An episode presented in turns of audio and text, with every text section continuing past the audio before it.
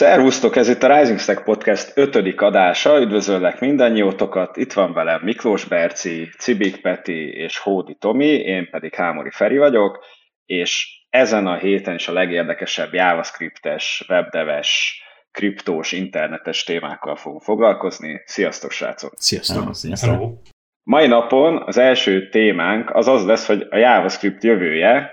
A tuple igen, mindenképpen kellene beszélnünk. Lényeg az, hogy kiadtak egy, volt, volt egy érdekes írás arról, hogy mi az, ami várható a JavaScript következő verzióiban, és hogy pontosan mi is az, ami e, tulajdonképpen vár ránk, mint JavaScript fejlesztőkre 2023, 4, 5, nem tudjuk még, hogy mikor jönnek ezek ki pontosan.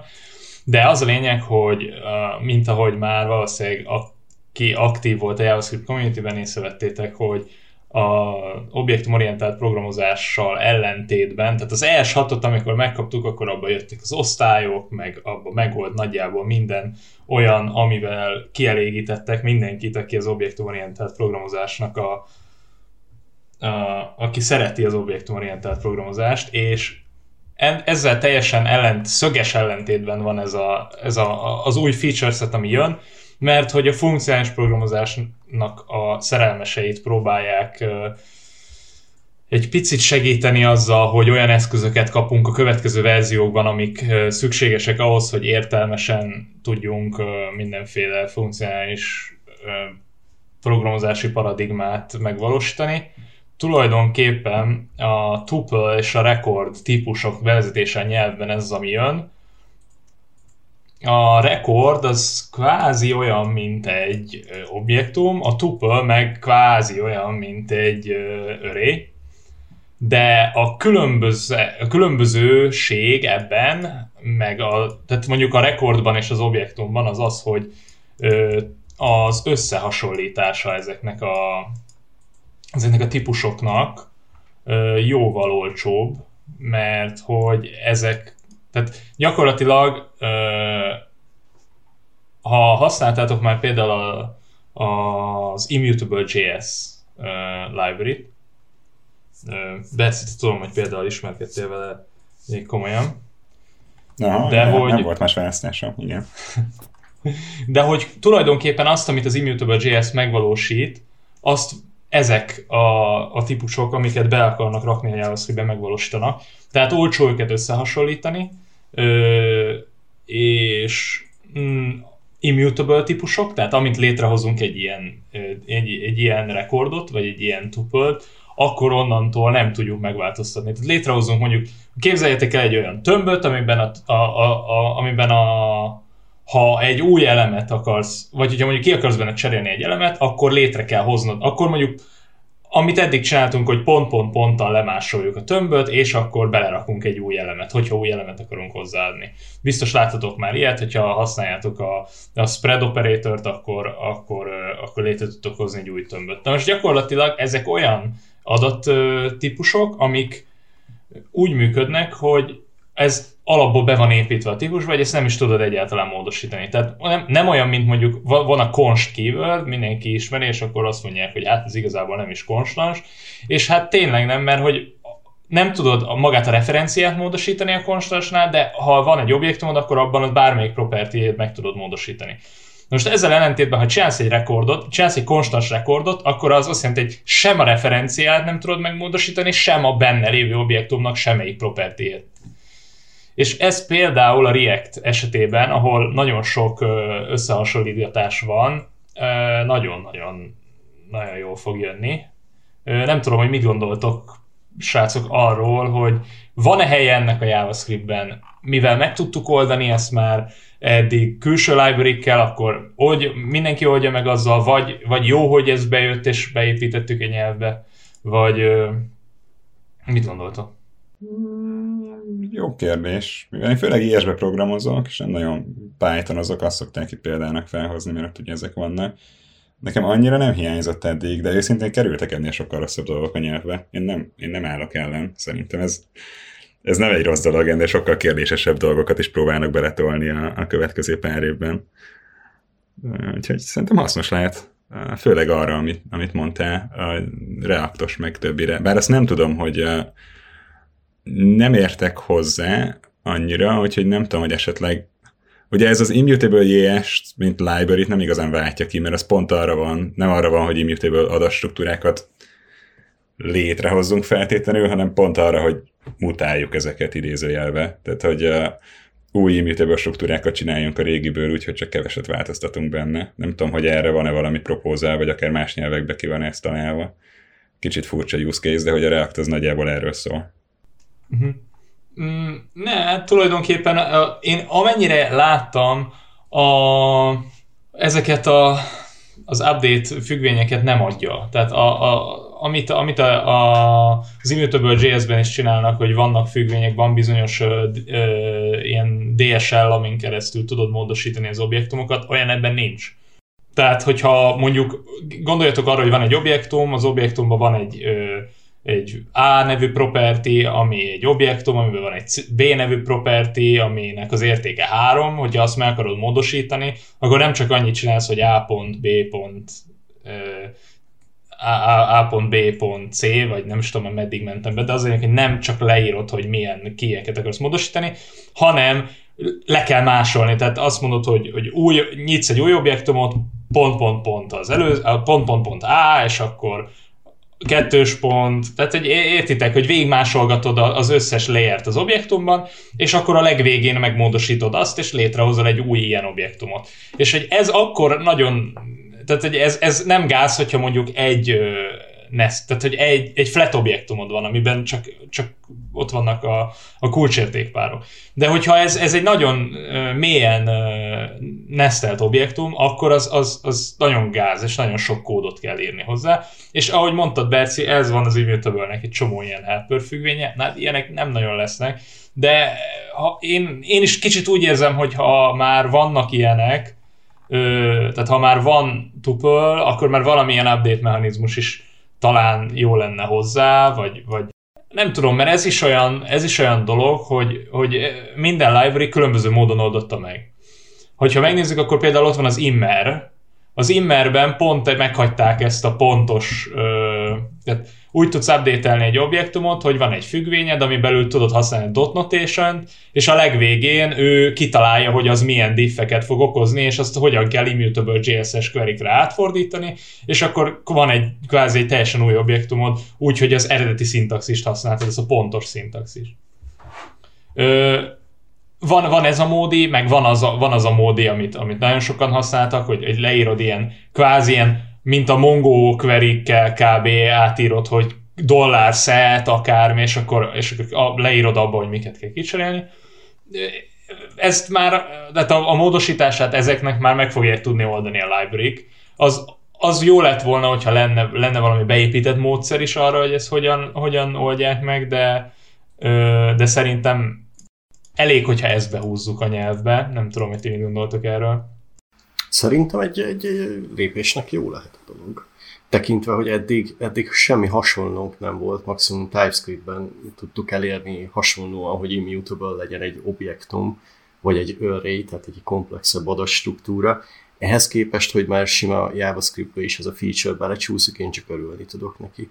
Az, az pedig majd talán egy későbbi probléma lesz, hogyha már még ezeket is tovább bonyolítjuk, akkor legyen hozzá valami szetterünk is esetleg, de akkor még mindig tudunk fallback a, a korábbi megoldásokra, a hagyományos örreire, meg objektumokra.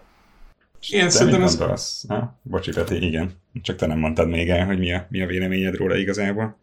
Nem, én csak arra gondoltam, hogy ö, valószínűleg ez minket, tehát egy átlag embereket nem biztos, hogy érinteni fogja ez a change, tehát nem, nem hiszem, hogy mindenki ki fogja cserélni az objektumját egy ilyen ö, rekordra, vagy tupölre. Biztos, hogy az ilyen kemény funkcionális fenn emberek azok meg fogják ezt tenni, de inkább azt mondom, hogy ez talán jobban érinti az Immutable JS implementációját. Tehát azt el tudom képzelni, hogy már van rá egy pull request, ami kicserél mindent belül ilyenre, vagy, vagy pedig pont, hogy nem, mert az majd kiderül a benchmarkokból, hogy milyenek lesznek. Én, én att, attól félek, hát attól függ, hogy ugye mire megyünk rá. Ha memória használatra megyünk rá, akkor valószínűleg sokkal jobb egy darab objektumot mutálgatni. Ha van egy óriási nagy objektumod, és azt mutálgatod, akkor az mindig sokkal kevesebb memóriaigényű lesz, mint hogyha folyamatosan másolgatnád.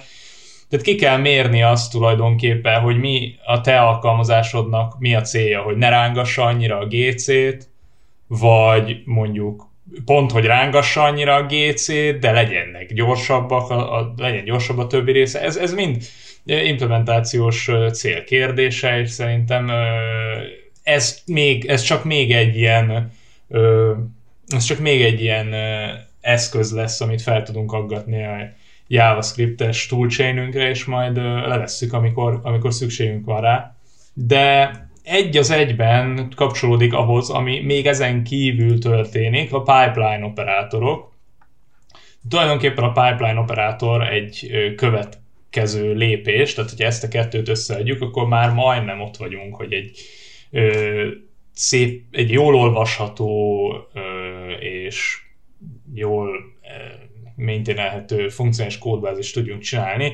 Gyakorlatilag, amikor függvény, egybeágyazott függvényhívásaink vannak, akkor most úgy néz ki a kódunk, hogy nagyon sok zárójel van benne, és a pipeline operátor az, ami ezeket a zárójeleket, meg ezeket az egybeágyazásokat meg tudja neked spórolni, hogyha valaki használta már például a Loadesnek a chain függvény, vagy, vagy a hasonló, vagy a Ramdának van még ilyen, ilyen annak is valami pipe, vagy akár a pipe operátort és, a, és a, az RxJS-ben lévő pipe operátort, hogyha használtátok, akkor ez valami olyasmi, csak a nyelvbe beépítve.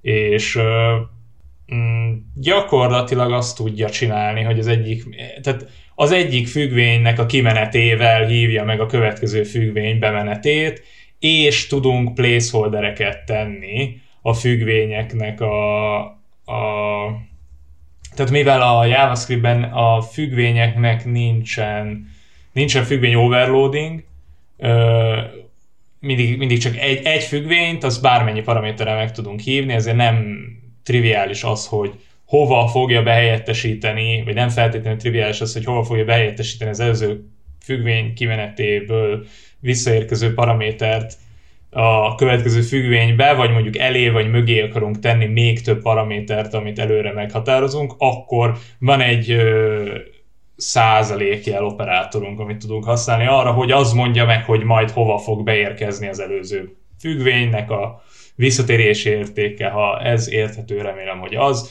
Belinkelünk két cikket erről, és majd olvassátok el, nézegessétek meg, meg vannak hozzá tartozó propózálok, amiket a megtaláltuk a TC39-es repón. Gyakorlatilag funkcionális programozás, a világ meg van mentve, most már, tudunk, most már tudni fogunk funkcionálisan programozni. Hmm. Ja, őszintén a pipeline az kicsit kevésbé tetszik, de nem vagyok ellene. Nekem mindig sokkal jobban tetszenek az olyan feature-ök, amik valamilyen szinten nem ennyire csak szintektük sugörök. A tuple sokkal jobban érzem, hogy ennek valódi haszna van, Persze azt is megértem, hogy a hardcore funkcionális fanok azok jobban szeretik úgy olvasni a kódjukat, hogy nem egymásba ágyazva van, hanem szépen kilistázva, de, de ez nekem egy kicsit kérdésesebb, mert hogy e, ez viszont nem tudom miért, de nekem sokkal inkább csak fluffnak tűnik, mint, mint az új adattípusok.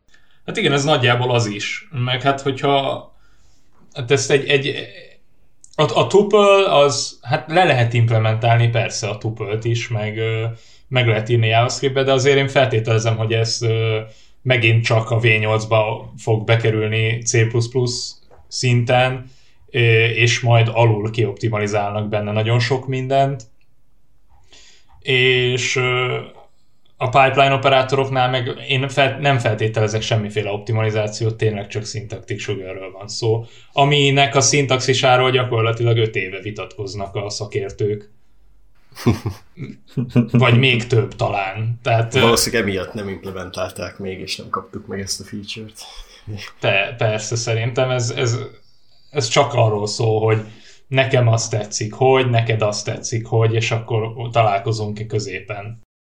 De egyébként mely, melyik részéről vitatkoznak? Gondolom nem a pipajáról. Ez a, ez a placeholderes rődködés az, ami nem tetszik nekik? a placeholderes. Igen, a, a placeholder-es őrültködés. De én még szerintem a, a pipe jelnek a, a megléte az, az semmi teljesen biztos. Azt, azt hiszem, hogy ez is már abból is nem, egy, nem az első iteráció, aztán nem tudom pontosan, de, de az biztos, hogy controversial téma az, hogy milyen, tehát a sorrendisége a függvény argumentumoknak, hogy jobbról vagy balról kezdjük, mert ez sem, ez sem fix, hát de JavaScriptben jobbról nem tudunk kezdeni, leinkább balról tudunk kezdeni, mert, tehát, mert úgy vannak az mert hogy, tehát az a baj, nincsen ez az úgynevezett arity, az, hogy a függvény az, hogy a függvény hány, hány argumentumot kap, az gyakorlatilag nem tudom, hogy magyarul micsoda, e, legyen arity, és az, a, ja, ja. De hogy az, az hogy mi a, hogy hány argumentumot kap, az JavaScriptben nem fix. Na és hát ez itt a legnagyobb probléma. Mert ha fix lenne, akkor, akkor, akkor könnyebb lenne meghatározni. De hát az a baj, hogy ugye egyrészt egy függvénynek egy darab visszatérés értéke lehet, a, a, egy függvénynek a, a paramétereiből pedig lehet több és méghozzá bármennyi, és az a nehéz feladat, hogy azt határozzuk meg, hogy ami az egyikből kijön, az hányadik lesz a következőben, és tulajdonképpen erről vitatkoznak, hogy egy vagy, vagy tehát hogy hova tegyék, vagy hogy tegyék valahova, vagy ne tegyék sehova, vagy amikor meghívod a második függvényt valamennyivel, akkor a következőre tegye, vagy tudjál akár közte kihagyni helyeket, meg ilyesmit, tehát ez, ez nem egy egyszerű probléma, meg persze úgy akarják megcsinálni, hogy utána ne, ne tehát ez, ez nem olyan, hogy MVP, és akkor majd a következő verzióban jobb lesz, hanem ez olyan, hogy ezt most ledefiniálják, és akkor a következő 25 évig ez ilyen lesz. Nem nagyon lehet utána azt mondani, hogy ó, amit írták kódot, azt akkor most jövő héttel eltörjük. Strict mode? Kettő? Stricter? Mm. Yeah. Very strict. Felkiáltója. Kettő.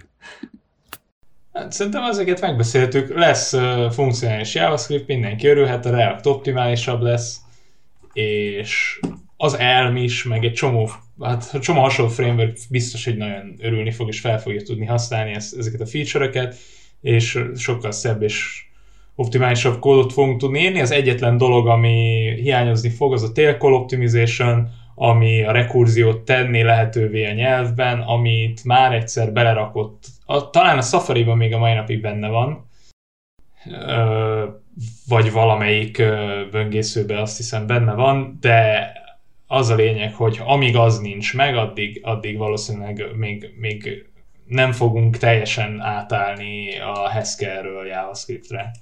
Hmm. De a tailcolt azt kivették valamiért? Ott lemaradtam a Draimerről. Ez egész sok helyen ben volt, ne? Igen, berakták a Chrome-ba, én úgy emlékszem, és aztán kivették. Hm. Lassabb lett? Ö, valószínűleg igen. Ó.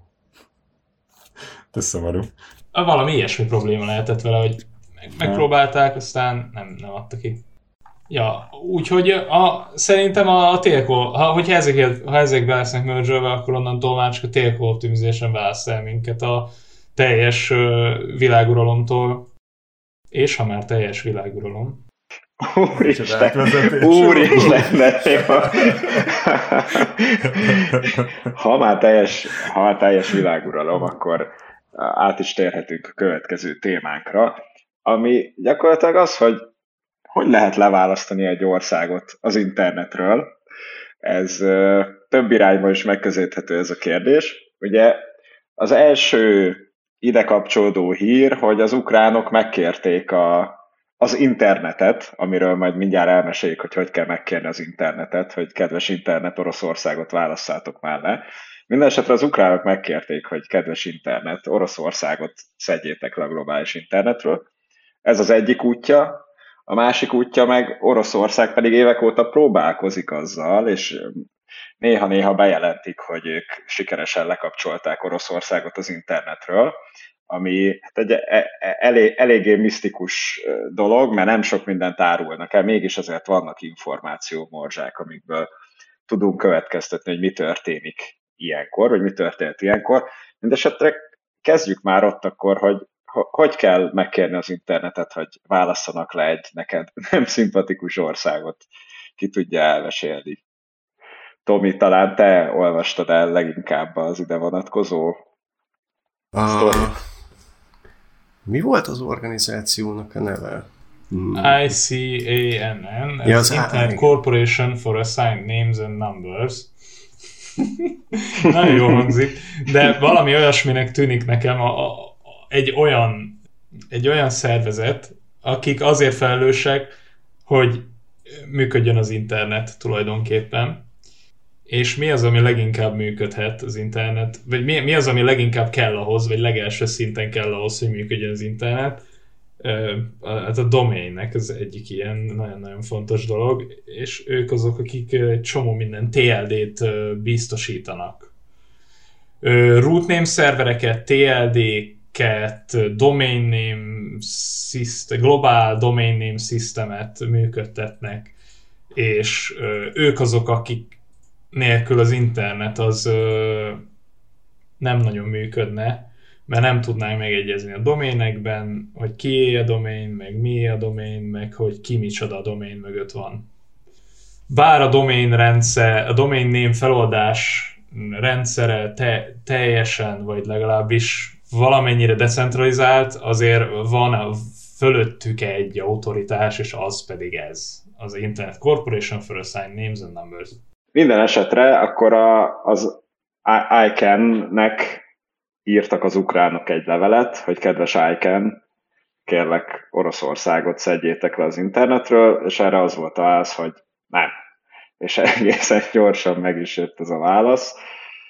Igen, hát tulajdonképpen amit tudtak volna csinálni, egyrészt a TLD-ket meg tudták volna le, le tudták volna cancelzni a .ru doméneket, a .ru doménekről leginkább a SSL certifikéteket tudták volna rivókolni. Azt, hogy milyen formában, azt, azt, én, azt, azt, ezt én sem tudom, de ez meg tud, ők valamilyen formátumban ezt meg tudták volna tenni. Nem, nem tudjuk, hogy hogy pontosan melyikeket, meg pontosan ki által kibocsátottakat, vagy cross de, de az biztos, hogy ők is valószínűleg uh, root certificate authority, tehát hogyha ők rivókolnak bizonyos SSL certificate aláírásokat, akkor az, azok bizonyára megszűnnek uh, secure-nak működni. Uh, úgyhogy meg, meg, meg ezeket a root szervereiket is le tudták volna állítani Oroszországban, ami azt jelentette volna, hogy onnantól nem tudnak feloldani orosz doméneket, és az orosz doménnek, még hogyha fel is tudják oldani az orosz doméneket, akkor is a HTTPS nem működött volna rajta. Tehát uh, elég komoly problémákat okozhatott volna. De azt mondták, hogy nem. Ezt mondták. De egyébként vannak olyan szolgáltatók, akik maguktól úgy döntöttek, hogy, hogy megkérik az orosz doméneket, hogy vigyék, vigyék máshova. Például a, a Hacker News-on, hogyha rákerestek Oroszországra, akkor gyakorlatilag a második legnépszerűbb topik, meg elég parázs vita, egy kétnapos hír, a Namecheap nevű domain szolgáltató, vagy domain regisztrár, vagy nem tudom, hogy kell pontosan hivatkozni rájuk, de ők minden userüknek küldtek egy levelet, hogy, hogy a, az orosz, orosz doméneket vigyék el máshol, mert ők így döntöttek. Úgyhogy elképzelhető, hogy több cég is csatlakozni fog ehhez ön, önmaguktól, az is lehet, hogy nem. Meglátjuk minden esetre magáról a, a nagy internetről ki, kívülről nem lesz levágva Oroszország, egyelőre úgy tűnik, viszont ők megpróbálkoznak arra, hogy ezt belülről oldják meg,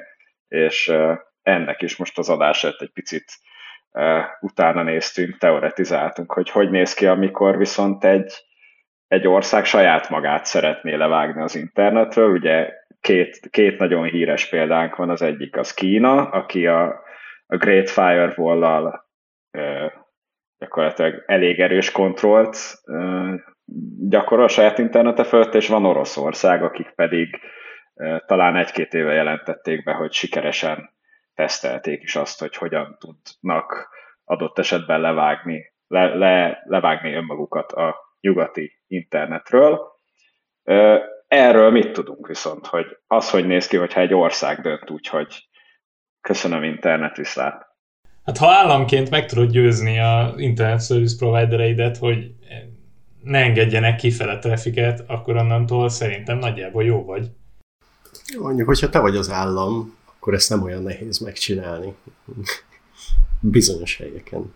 Hát meg ha te vagy az állam, akkor nem is az, hogy nem is nehéz, nem is a nehézségével van a gond, hanem inkább azzal, hogy, hogy tehát kívülről szerintem leválasztani egy országot, az nem, az nem, nem, nem feltétlenül vezet jóra. Hát nézzük meg Kínát, ők magukat választották le, és milyen jó nekik. Tehát, hogy nekik sokkal jobb. Egy államnak ön, önmagában sokkal jobbat tesz az, nem, hogy, hogyha nem, nem jön be itt külső információ. Hát akkor csak a, a csak, csak belülről lehet megnézni, és akkor onnantól meg már belső kontrollom van, onnantól már bárkihez oda mehetek, aztán legumibotozhatom, hogyha olyat ír rólam, ami, mert csak belül lehet, csak az ország határon belül lehet. Az ország határon belül meg én hozom a törvényeket, innentől fogva azt hozom törvénybe, hogy hát te rólam nem írhatsz rosszat, csak jót. Hát ez milyen jó, ha én vagyok az állam. Hát nekik, ez, nekik alapvetően ez egy, ez egy nagyon pozitív változás lett volna, hát, hogy, hogy, hogy lekapcsolják őket az internetről. Hát még a végén az emberek megtudnak valamit az interneten keresztül, valami, valami rosszat rólam. Nem? Hát ez milyen rossz? De egyébként tudjuk, hogy ez mennyire hatékony? Bárkinek van valami ilyen tech kínai ismerőse, hogy ez le, jó, gondolom a, nem tudom, vidéki földművesek azok nem próbálkoznak ilyennel, de hogyha akarsz internetezni Kínába, akkor mennyire kell nagy erőbefeszítés beletenned, hogy internetezzél? Én úgy tudom, hogy egy közepes VPN szolgáltató is bőven elég. Aha, de nem sokat. Yeah. Tehát NordVPN, vagy valami felrakod a telódra, vagy azt a macisat be, tunnelbert, és akkor ennyi. Ja. A, amíg a VPN szolgáltatók nem blokkolják, uh, ott például Kínában, addig, addig tudsz hozzájuk csatlakozni, és azt nézel meg, amit szeretnél. De gondolom, hogy erre is figyelnek időnként, lehet, hogy rotálgatják ezeket a dolgokat, meg update és lehet, hogy ezeket is próbálják blokkolni, gondolom. Szerintem egy fontos kérdés az, hogy mennyire vannak a... Tehát az internet mellett vannak ezek a különböző mobilos platformok, tehát hogyha most arra gondolok, hogy Android meg iOS, és hogyha azoknak a platformoknak a sztóriait is kontrollálod, amellett, hogy kontrollálod az internetet, már pedig azokat a sztórokat egy egybe kontrollálni fogod, hiszen mondjuk a, nem tudom, a Xiaomi, vagy, vagy bármelyik céget tudod kontrollálni, vagy a nem tudom, magyar telefon nincsen, de hogyha lenne magyar telefongyártó, akkor azt is, vagy orosz, vagy akármilyen. De az enyém, hogyha belülgyártott telefonokon a belülgyártott operációs rendszert tudod kontrollálni, és azt is tudod kontrollálni, hogy arra ne, lekü- ne kerülhessen fel külső szoftver, és azt is tudod garantálni, hogy a store nem kerül fel VPN, akkor jó vagy. Tehát, hogy a, a, akkor nem mehet ki senki az internetre, VPN se lehet a telódon, tehát nagyjából addig tudsz eljutni, hogy ha valaki egy USB-n elhoz, külföldről egy, ö, egy, egy VPN szoftvert, amit rá tud dugni a te telefonod, vagy telefonodra, vagy számítógépedre, és akkor azt teszi rá, akkor ö, igen, akkor, akkor le tudod tölteni, de persze, hát, mindig, az, mindig, mindig van kibúvó, csak hogy az embereknek hány százaléka fogja megtenni azt az extra lépést ahhoz, hogy ebből tényleg tudjon valami érdekeset kihozni. Viszont ha már globális konfliktusok és bizonyos országok bannolása bizonyos helyekről, akkor ugye nem csak az történt, hogy itt vannak kísérletek arra, hogy az internetről zárjunk ki egyeseket, hanem arra is vannak igen komoly kísérletek, hogy a globális pénzügyi rendszerből zárjunk ki egyeseket. És uh, arról beszélgettünk ma, hogy ez gyakorlatilag a kriptó egy, egy, egy kisebb kripto reneszánszot okozhat, mert a kriptóról nem nagyon lehet, legalábbis egyelőre úgy tűnik, hogy nem nagyon lehet e, kibannolni az oroszokat, és elképzelhető, hogy hamarosan ez lesz az egyetlen egy csatorna, amin keresztül a globális pénzügyi rendszerrel még bármilyen interakcióba tudnak lépni.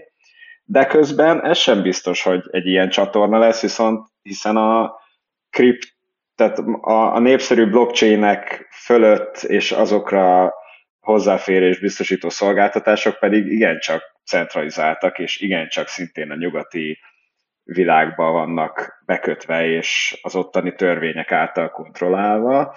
Úgyhogy ez egy nagyon érdekes helyzetet állít elő.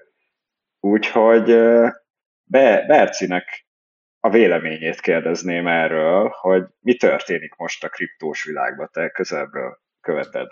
Fú, hát nekem véleményem az óvatosan van erről, inkább csak ilyen Aha. információ. Szerintem, De... szerintem nekünk most ma, meg ez a podcast nem arról szól, hogy itt morális állításokat tegyünk a konfliktus részvevőiről, tehát hogy a, inkább nézzük meg, hogy tényleg mi, mi történik, és mik a lehetőségek, és merre fele hallad az egész sztori. Persze nyilván ebben benne van, hogy a, a kriptó az deklaráltan azzal a, azzal a célra jött létre, hogy ne lehessen a, kontrollálni innen vagy onnan, úgyhogy én mondd el a véleményedet, aztán meglátjuk, hogy marad a podcastban. uh, igen. Uh, na, szóval ennek kettő oldala van. Az egyik az a Hát inkább ez a véleményes oldal, a másik meg a technológiai oldal. Most gyorsan lenyomva a véleményes oldalt, mindenképpen érdekes olyan szempontból, hogy ugye eddig az volt a kriptónak az egyik komolyabban vett uh, ilyen zászlója, hogy decentralizált, és senki nem fogja tudni bántani, és hogy ezért akarunk kriptózni. És ugye alapvetően arra gondoltak ezzel az emberek, hogy majd a gonosz multimilliárdosoknak is publikus lesz a pénze, meg hogy ö, nem fogják tudni ellopni idézőjelbe a pénzünket a bankok, meg hasonló. Ez egy ilyen nagyon nagy ö, narratíva volt a kriptó mögött, viszont most bekerültünk egy olyan helyzetbe, ahol már nem annyira egyértelműen jó dolog, hogy ennyire decentralizált a kriptó. Úgyhogy eljutott egy ilyen választóvonalhoz, ahol most valószínűleg tényleg kiderül, hogy a világ kiáll-e az ennyire durva demokrácia mellett, vagy, vagy úgy érezzük, hogy továbbra is szükségünk van valamilyen cenzúrára. És technikailag, elméletileg lehetőség lenne arra, hogy cenzúrázzuk uh, a kriptót. Uh, ugye És volt ez, ez hogyan? Ez... már erre példa. Hát demok, demokrácia van a kriptóban, és volt már erre példa, csak nem ilyesmi példa. Ethereumon is volt régen egy hatalmas hack, meg nagyon sok más chainen is voltak nagy hackek, olyan is volt, hogy csak protokoll upgrade volt például a Bitcoinon. Vannak olyanok, hogy egyszer csak a Node Runner, tehát a kriptó üzemeltetőinek egy bizonyos fajta többsége, attól függ, hogy hogy, hogy döntenek a, az open source programozók, hogy ez hogy legyen leimplementálva, vagy bizonyos többsége az úgy dönt, hogy innentől kezdve egy új verziót fog futtatni ebből a szoftverből, és abba a verzióba azt ír bele az ember, amit akar, konkrétan bizonyos adresszeket is ki lehet bannolni, persze ennek nem sok értelme van, mindjárt beszélünk róla. Tehát, hogyha a bitcoin esetében, hogyha a világ bányászainak, a számítási kapacitásainak a többsége úgy döntene, hogy innentől bizonyos embereknek zároljuk a bitcoinját, akkor elméletileg ezt megszavazhatnánk. Az más kérdés, hogy ez egy sokkal nehézkesebb, meg lassabb dolog, és valószínűleg biztos, hogy nem lesz megszavazva. De ilyenre is érdekes lenne példát látni bármelyik sénen. Én úgy tudom, hogy nem, nem volt még ilyen kezdeményezés, mióta elindult ez a háború. De várj, ez gyakor- gyakorlatban ez azt jelenti, hogy megnézed minden valett nél, hogy milyen állampolgár, vagy ő, ő kié az a valett, és elkezded egyesével kibannolni? Hát az, hogy hogy, hogy lehetne egy egész országot kibannolni technikailag, ez egy nagyon jó kérdés egyébként. Hogyha valaki rájön, akkor megszavazni meg tudnánk elméletileg, hogy akkor ez, ez most történjen meg. Persze, ugye Aha. innentől kezdve elveszik a kriptónak a varázsa, tehát ez full pánik szerintem, mert hogyha egy országot kibannoltunk, akkor mi állítja meg a... Tehát ez azt jelenti, hogy a, a nép többsége az mégse akar kriptót gyakorlatilag, tehát akkor minek tartsam kriptóban a pénzemet, mert én leszek a következő ország, akit kibannolnak, és egyszer csak elment az összes pénzem. Hát akkor a saját sztoriát lőni lábon, igaz? Azt mondod. Hát igen. Ilyen szempontból szerintem nagyon izgalmas, hogy most hogy döntenek az emberek, de nem is nagyon van erről igazából beszélgetés, hogy, a, hogy, hogy ezt meg, megtennénk, vagy ezt komolyan vennénk. A, az Ethereumnak az atya, aki most jelenleg a legismertebb olyan kriptó ember, akiről tudjuk, hogy kicsoda, a Vitalik Buterin például azt írta, hogy, hogy neki egészen egyértelmű véleménye van erről a háborúról, viszont az Ethereumnak nincsen. És ez így jól is van. Uh, úgyhogy igazából szerintem nem kérdés, hogy meg fog-e történni egy ilyen szavazás, biztos, hogy nem fog megtörténni, inkább az a kérdés, hogy, uh, hogy hogy az emberek ezt jó dolognak vagy rossz dolognak látják el, vagy ítélik meg. Persze sok dologtól függ, gondolom, hogy az oroszok menekülni fognak a kriptóba, inkább az a kérdés, hogy azok, akik, akik például helyeslik azt, hogy, hogy a Swiftről zárjuk ki az oroszokat, azok, azok egy életre ellássák el a kriptót emiatt, vagy nem. És nem tudom, hogy melyik a jó döntés, de, de lehet ezen gondolkozni. Amit viszont meg lehet tenni, az ugye az a centralized kriptoszervizeknek a, a befolyásolása. Nagyon-nagyon sok kriptó van ilyen centralized szervizeken jelenleg, például a Binance-en, a Crypto.com-on, a Coinbase-en, és azért ott is úgy tűnik, hogy a nagy többség az, az próbál nagyon kimaradni ebből is, demokratikus maradni. Uh, legalábbis sokkal demokratikusabb, mint amit az általános nagy cégekben, a Microsoftnál, vagy az Apple-nél, vagy bár a Lego-nál, tök mindegy, bárkinél látunk, hogy mindenki azonnal kivonul Oroszországból, ők, ők próbálják azt az utat képviselni, hogy, hogy nem csinálnak semmit. Uh-huh. És figyelj, csak az oroszok azok most gyakorlatilag át tudják menekíteni a pénzüket kriptóba, tehát annyira még él a rendszer, hogy ezekre az exchange-ekre tudjanak ők egyrészt tudnak dollárt venni a rubeljükből, meg, meg a dollárjukkal ők tudnak még kereskedni Oroszországból, vagy erről tudsz bármit? Hát én úgy tudom, hogy a legtöbb orosz bankot, de nem az összeset, ezt teljesen letiltották a Swiftről, ami nagyjából Aha. azt jelenti, hogy, hogy nem. Én úgy tudom. Hogy nem, szerintem is. Én azt igen. mondanám, hogy igen. nem. Én azt sem tudom, hogy most jelenleg hogy működik egy egyszerű fizetés Oroszországban. Azt tudom, hogy van valami alternatívájuk a Swiftre, de őszintén én nem láttam egy cikket se arról, hogy átálltak volna erre. Én úgy tudom, hogy nem is az összes bankjukat bannolták ki, tehát lehet, hogy van, akinek még működik a kártyája, nem tudok erre válaszolni. A, a SWIFT az ugye a nemzetközi értelemben értelmes, tehát az a házon igaz. belüli Jó. utalásokat azt nem bántja, viszont a nemzetközi tőkepiacokhoz, meg az, a, a nemzetközi bankok közti utalási rendszerről van szó gyakorlatilag. Tehát lehet, hogy a, az adott országban tudsz még akár venni dollárt is, amit aztán elköltenél kriptóra, viszont a, a, nem tudom, a Binance, meg a Crypto.com, meg a Coinbase, annak viszont lesz egy jó kis amerikai bankszámlája, amire neked el kéne utalnod a, a dollárodat azért, hogy kapjál valamilyen Igen. currency a, a, a, ami viszont, hát valószínűleg már nem megy. Igen, ebben teljesen igazad van. Uh, nem, igazad van, persze, igen, bent nincsen probléma ebből. Igen, uh, én talán csak Coinbase, meg sőt Coinbase nem is, főleg Binance használtam, ugye az, az Európa uh-huh. közelébb, úgyhogy inkább Európában azt használják. És igen, ott pontosan ez történik. Swift, Swift, Swiftes számlára kell utalgatni. De persze minden ilyen, őszintén, hogyha akarnak, megtalálnák az utat. A, a Binance-nek is, meg a Coinbase-nek, meg mindennek van végtelen mennyiségű ilyen uh, nem tudom, hogy hívjam ezt, tehát fizetési módszere gyakorlatilag, ugye próbálják a világ összes országát támogatni, és azért uh, Oroszországon kívül is vannak olyan helyek, ahonnan nagyon nehéz uh, külföldi fizetéseket indítani, és általában az is megvan oldva. És megoldják. Például Aha. Kína, ahol hivatalosan ki van bannolva a kriptó, még mindig virágzik a kriptó. Úgyhogy szerintem kitalálnak erre valami okosat. Uh-huh. Akkor elképzelhető, hogy vannak még olyan köztes bankok, akik átveszik, és aztán beutalják a Swift-en keresztül. Hát uh, szerintem Szerintem ez egy jó social experiment lehetne, hogy megnézzük azt, hogy az emberek akarnak a kriptót, vagy sem. Mert az biztos, hogy amint, amint a Berci is mondott, amint, ö, amint a válaszuk az lenne az embereknek, hogy akkor tiltsunk ki egy, egy teljes országot erről a, a vagy tiltsunk a teljes országokat esetlegesen chainekről. Persze még hogyha kivitelezhető is lenne, hogyha minden meg tudnánk mondani, hogy ki milyen nemzetiségű, vagy, vagy, vagy ilyesmi, még akkor sem hiszem, hogy ez a szavazás pozitív, bármi pozitív dolgot is hozhatna.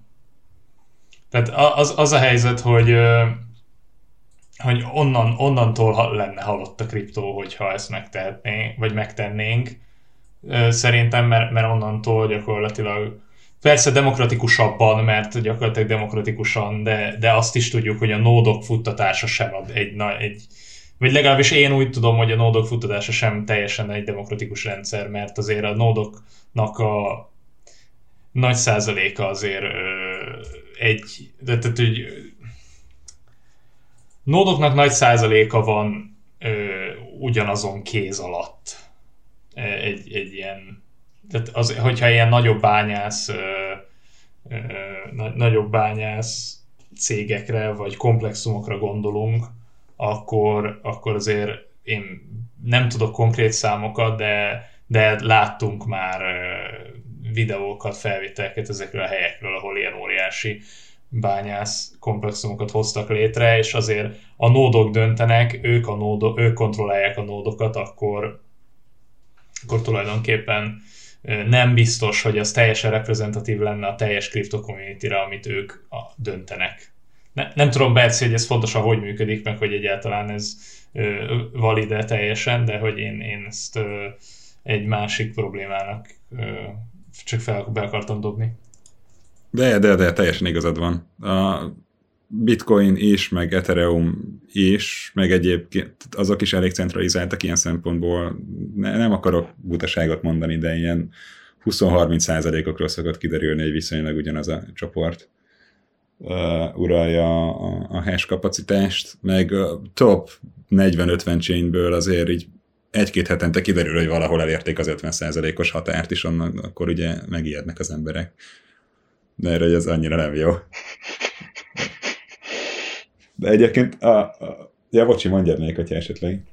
Nem, nem, tényleg csak annyit akartam mondani, hogy, hogy ezzel az a, a hát, hogy lehet az embereknek persze véleménye, meg, meg, meg csinálhatnak akármit ezzel kapcsolatban, de nem biztos, hogy az emberek véleménye és ezeknek a centralizált exchange a, vagy nem exchange egyrészt a centralizált exchange másrészt a centralizált bányász komplexumoknak egyezni fog a véleménye, és mindannyian ugyanazt a jót akarják. Tehát én, én azért úgy érzem, hogy ezek a bányász komplexumok is, meg az exchange is leginkább, az exchange az a jó, hogyha minél több minél több tranzakció van, a a bányász komplexumoknak az a jó, hogyha minél kevesebb tranzakció van, de az minél nagyobb volumenű tranzakció, mert akkor ők annál kevesebb meleget generálnak, és annál ö, több, ö, tehát a, annál nagyobb értékű, a, ami, ami, ami van náluk,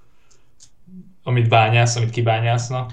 Tehát egy itt különböző ö, interesztek, tehát különböző érdekek csapnak össze, és a különböző érdekek nek lesz valamilyen véleménye, de én még mindig azt mondom, hogy nem biztos, hogy ö, mosolyognánk, hogyha kiderülne, hogy ők nekik mi a véleményük arról, hogy le akarjuk-e csatolni akár Oroszországot, akár Kínát, akár kit erről a, a, erről a chainről, vagy, e, vagy erről a technológiáról, és hát a legnagyobb probléma szerintem meg az, hogy pont azt akartuk, hogy mindenkinek visszaadjuk a lehetőséget abba, hogy e, ebben részt vegyen, és hát bármennyire is úgy gondoljuk, azért azoknak az átlagos embereknek nem biztos, hogy... Tehát azoknak az átlag embereknek, akik, akik dolgoznak, akik csinálják, akik ugyanúgy dolgoznának, hogyha nem ebben az országban élnének, és nem vesznek részt ezekben a konfliktusokban, azoknak az embereknek. Van-e joguk ahhoz, hogy, hogy, hogy kereskedjenek ezeken a, ezeken a piacokon,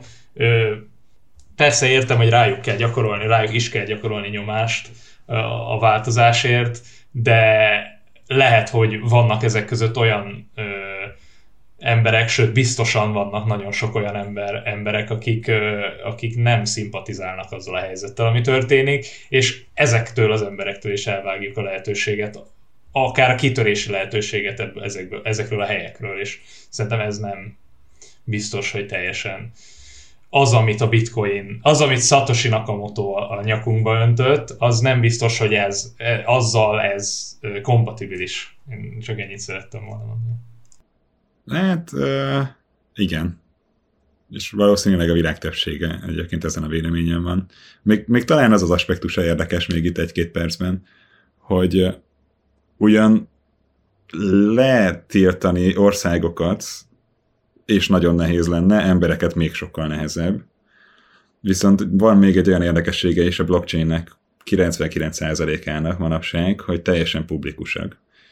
És uh, viszonylag nehéz eldugni a vagyonodat rajta. Persze lehet trükközni vele, és azért általában megoldható, hogy egy, egy tornádónak nevezett dologgal, vagy egy, vagy egy centralized exchange általában meg tudják oldani, hogy újra anonimizálják magukat, hogyha esetleg lebuknak idézőjelbe, de hogyha egyszer valaki egyetlen egy tranzakciódról bebizonyít, bebizonyította, hogy ez te voltál, például egy, egy orosz oligarha, akit le akarnának tiltani, akkor onnantól a közemberek is sokkal könnyebben tudnák követni a pénzét, és, és validálni, hogy ő azt merre viszi, és mire költi, és potenciálisan, hogyha ez meg lenne oldva, akkor letiltani. Ezt most csak azért mondom, mert ugye most Amerikában röppent fel egy-két napja az a hír, hogy egy egész új csoportot hoztak arra létre, hogy valahogy kiderítsék, hogy mégis hol van Putyinnak, meg az oligarcháknak a pénze, mert hogy nem igazán tudják. És ez is egy érzékeny téma valószínűleg, ott olyan, olyan reakciókat olvastam, hogy nem is annyira biztos, hogy ki akarják deríteni, hogy hol van ez a pénz, mert hogy lehet, hogy olyan pénz is van a környéken, amit meg ők nem akarnak, hogy kiderüljön erre is egy izgalmas megoldás lenne a blockchain, és uh... lehet, hogy észrevennék, hogy az egyik részét ők utalták? Hát igen. És uh, például ezt a részét én előszeretettel. Persze az én pénzem is tök publikus, de mint kisember annyira nem zavar ez az egész, és előszeretettel szoktam használni a, a blockchain explorereket, és figyelgetni, hogy merre mennek a nagy pénzek, mert érdekes. De persze ehhez hiányzik a, a, a Know Your Customer, tehát uh, az első lépés, ha valaki, és ezt én is csinálom meg minden uh, valamivel, tehát egy kicsit kriptóhoz értő ember, hogy, uh, hogy mindent elkövet azért, hogy ne kapcsolják össze egyetlen egy tranzakciójással nevével. Tehát uh, nem kezdem el az interneten hirdetni a hiába, hogy a, az adresszem vagy a public kulcsom az nem egy security issue, de olyan szempontból baj, hogyha valaki megtudja, és nálam is jelentősen szegényebb, hogy nem vagyok szegény egyáltalán, de hogy na mindegy, tehát értitek, hogy ezt vágjuk ki ezt a részt, ez nem érdekel. Nem, nem vágjuk ki, nem vágjuk ki, viszont légy szíves, majd posztold be a, a publikus kulcsot, hogy igen. a hallgatóink tudjanak neked küldeni. Na igen, pont ezt akartam mondani, hogy az ember azért ez a helyzet. vigyázz erre, hogy a, a Hello Sir meg az afrikai faluk azok ne látogassák rendszeresen a Discordját. De, de ugye folyamatosan megy erről a beszélgetés, hogy ettől a részétől szeretik a legkevésbé az államok a kriptót, hogy nincsen benne New York Customer, ők ugye pontosan tudni akarják, hogy, hogy merre megy a pénz, és hogy ez kinek a pénze.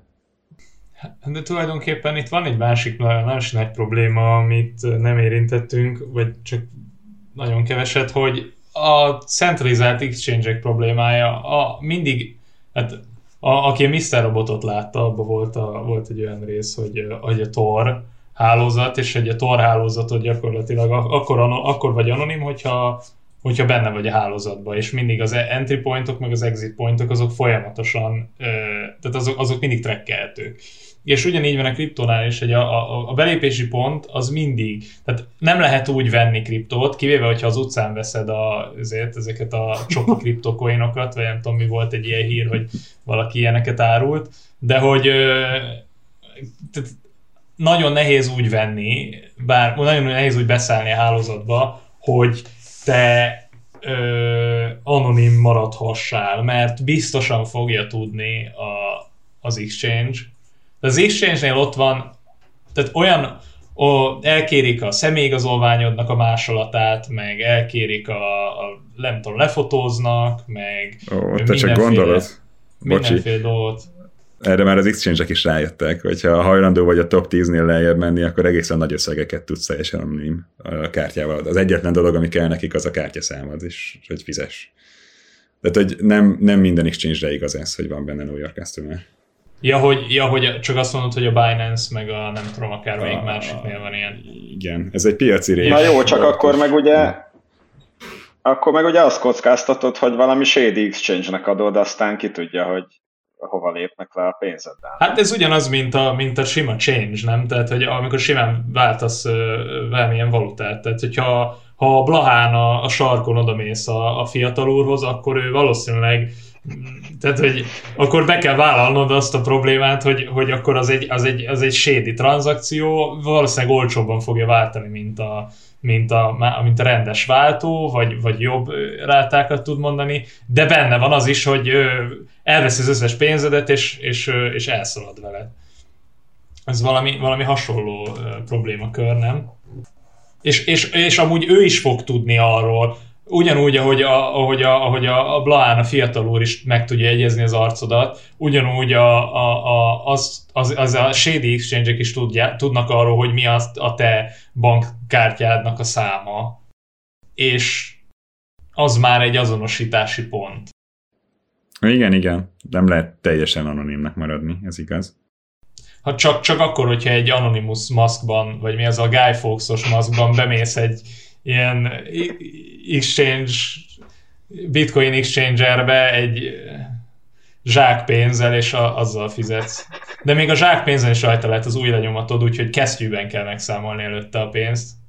Igen, és ugye olyan útvonal oda, oda menni, ahol nincsenek kirakva térfigyelő kamerák. Hát a Guy Fawkes maszkba vagy. Ja, még ne a saját kocsida menj, hanem bérkocsiba. Hát, de, Amiben a, bér, a bérkocsiban átöltözöl, félúton átszállsz egy másik bérkocsiba. Sőt, nem is te mész be, hanem egy, egy valakinek odaadod a pénzt, aki oda viszi.